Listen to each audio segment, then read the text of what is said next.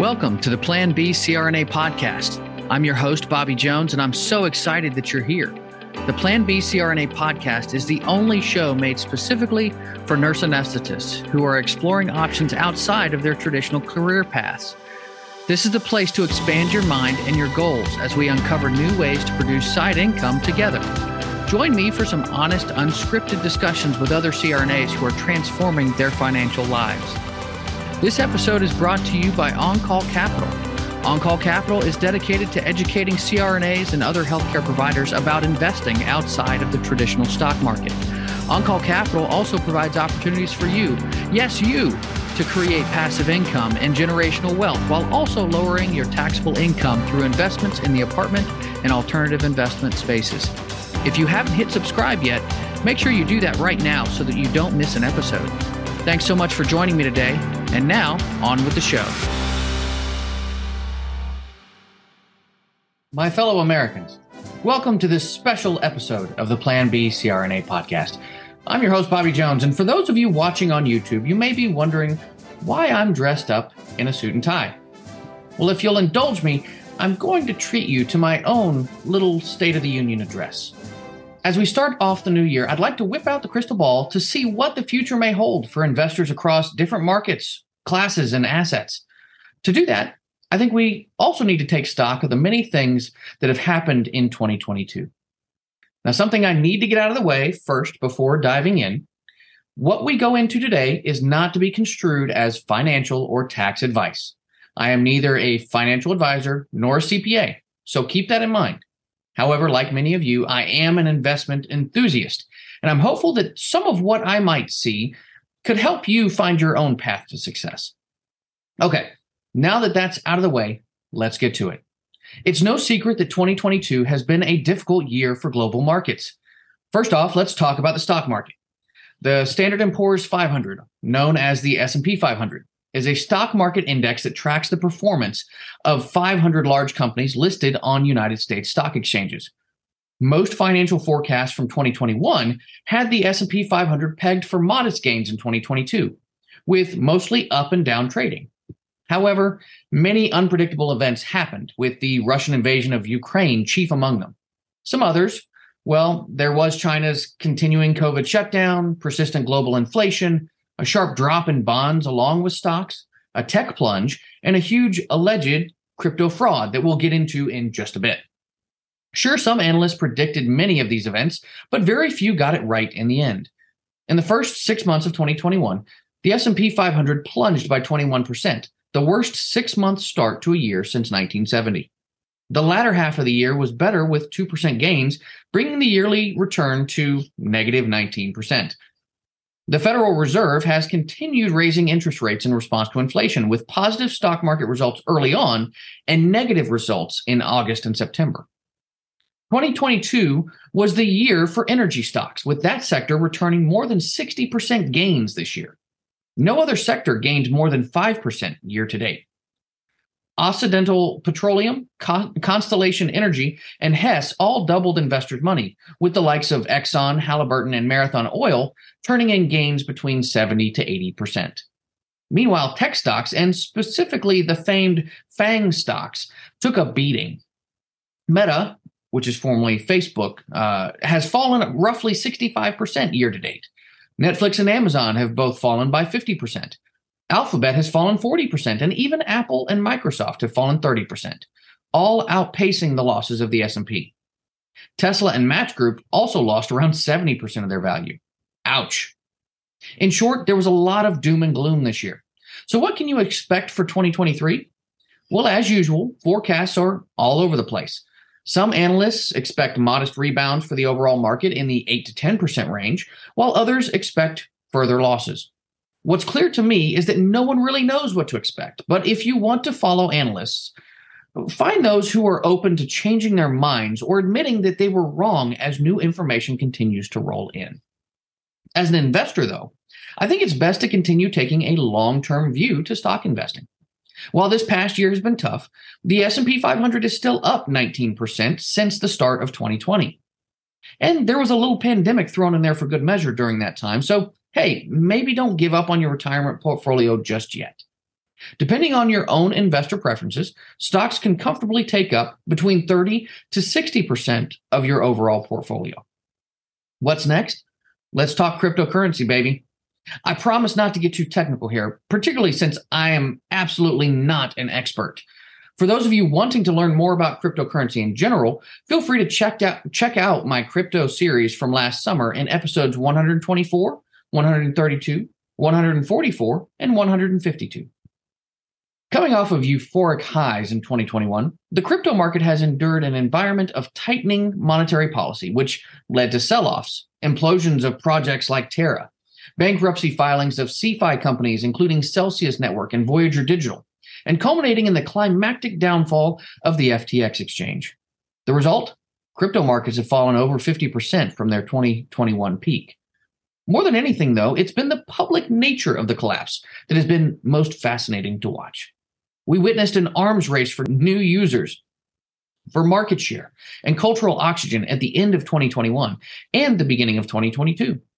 Coinbase established an exclusive branding partnership with the NBA and WNBA. Crypto.com spent hundreds of millions of dollars to put its name on the former Staples Center in LA, home of the Lakers and Clippers. And the now bankrupt and reeling FTX had tapped Tom Brady as a brand ambassador. Just think back to last year's Super Bowl. There were four cryptocurrency ads, one each from Coinbase and eToro, as well as celebrity endorsements like Larry David in an ad for the aforementioned FTX and LeBron James pitching for Crypto.com. To the believers, this was a defining event that provided a golden opportunity to showcase what some view as the future of the global economy. For skeptics, it represented a bubble about to burst, like the dot coms in the late 90s. Jeremy Littau, a digital media professor at Lehigh University, commented that people in gold rushes get trampled and lose wealth.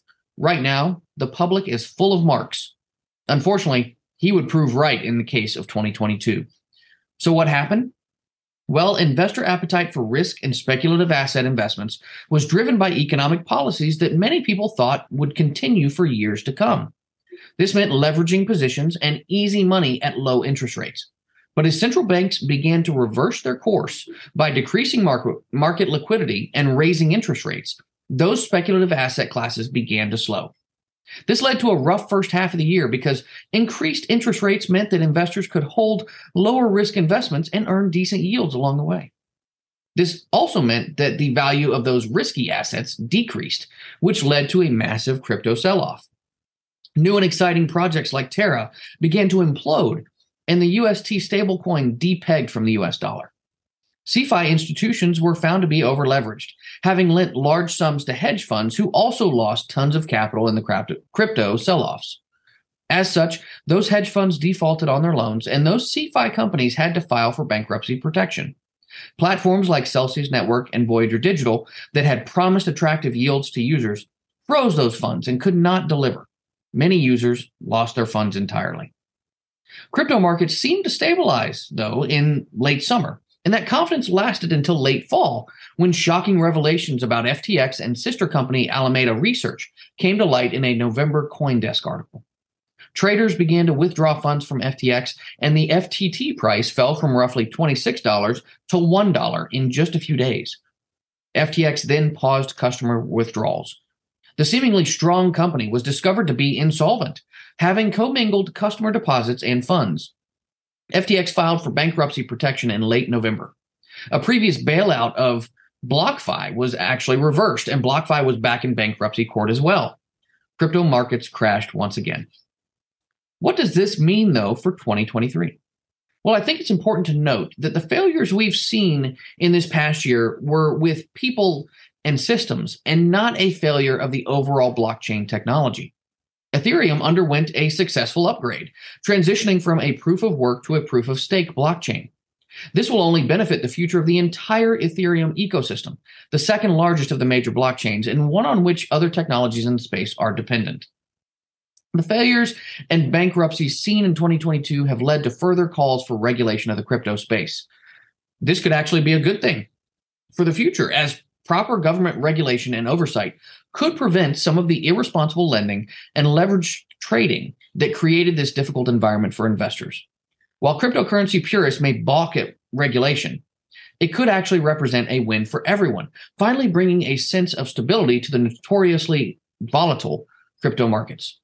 For sure, this won't be an easy or quick process, but blockchain innovation continues to progress and use cases for the technology continue to grow along with adoption. My advice for crypto investors has not changed overall. These are relatively speculative assets with high upside in the future, but higher risk overall compared to other investment classes. I expect continued short term volatility and long term growth overall.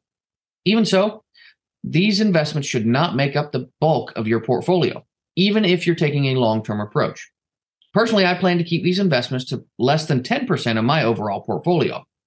I'm using them as a potential boost to my returns, but I also want to make sure that they won't cripple me if certain things don't work out. I focus on the use case of the cryptocurrencies I invest in, focusing on well established or well backed projects. As always, though, do your research before making any investment. Our next stop is near and dear to my heart. Let's talk about real estate. The pandemic housing boom, which saw home prices increase by 40% over a two year period, finally began slowing in the second half of 2022. Why? Mainly because mortgage rates doubled compared to the beginning of the year, as the Federal Reserve hiked interest rates to try to tamp down inflation. In January, the average 30 year rate sat at 3.22%. That was nearly 6% by the end of June. Now, what does this actually mean in real dollars? Well, let's say that you're buying a home for $400,000 with 20% down. A 30 year fixed rate loan at 3% would cost you about 1350 a month for principal and interest. At a 6% rate, that payment goes up to about $1,900 a month, or an added $550 a month, with an extra $205,000 in interest payments over that 30 year span. So it's not surprising that homes sat on the market for months as sellers continued to price homes at rates that buyers could no longer afford. The drop in housing prices in the short term is more than offset by these mortgage rate increases. Real estate sales slowed overall as buyers and sellers adjusted to new realities. While it may be tempting to think that foreclosures will really tick up, analysts seem to agree that there will be no housing bubble or market crash anytime soon. Conditions are much different than in 2008 and 2009. Current owners have much more home equity that they can tap into today, giving them cushion to withstand potential price declines and leading to more involuntary sales than actual foreclosures. The borrowers who are eligible for mortgages today are well qualified and have strong incoming credit. All other underlying fundamentals, such as demand for housing and the cost of new construction, will continue to support home prices. That doesn't mean that a recession can't happen, particularly if the Federal Reserve continues trying to fight inflation without causing higher unemployment rates. Previous recessions have started with downturns in the housing market, after all, but it's not all doom and gloom. In fact, the average home price increased 2 to 8%, depending on the metrics you use. So, how has the commercial real estate space fared? Well, many of the factors that have affected residential real estate have had an impact on the commercial space as well. Retail is currently at a crossroads with large dependency upon location and retail category. Retail in city centers has been slow to bounce back because fewer people are working in downtown offices. Some cities are redeveloping B and C class mall spaces into mixed use properties. The future of office space is also un- unclear. Vacancy rates did not dip below their pre pandemic Q4 2019 levels, which is a good sign overall. But cash flow growth may be challenged in the office sector. Perhaps the combination of right location and right amenities can bring employees back to those offices. Multifamily properties continue to perform well with vacancies currently at 4.4%, a five year low. Interest rate hikes have led to more selective buying in the latter half of 2022, with that trend expected to continue into 2023. Prices are also dropping somewhat as sellers work with buyers to initiate sales. It's important to note that while multifamily owners and investors aren't immune to cost increases, they can adjust rents annually or even monthly to account for those market changes. Industrial properties are continuing their hot streak as the demand for e commerce keeps increasing. Because these companies need to get products into consumers' hands sooner, there's a lot of innovation in the space. It's predicted that e commerce will likely serve as a tailwind for the logistics industry, and industrial warehouse and distribution properties for at least the next decade. New warehouses are being built at record amounts to keep up. Something to watch out for, though, is the nature of longer leases in industrial properties, as they generally only account for 2 to 3% inflation. So, what do analysts think for 2023 overall? Well, high interest rates and a potential recession will make this next year a challenging one for real estate.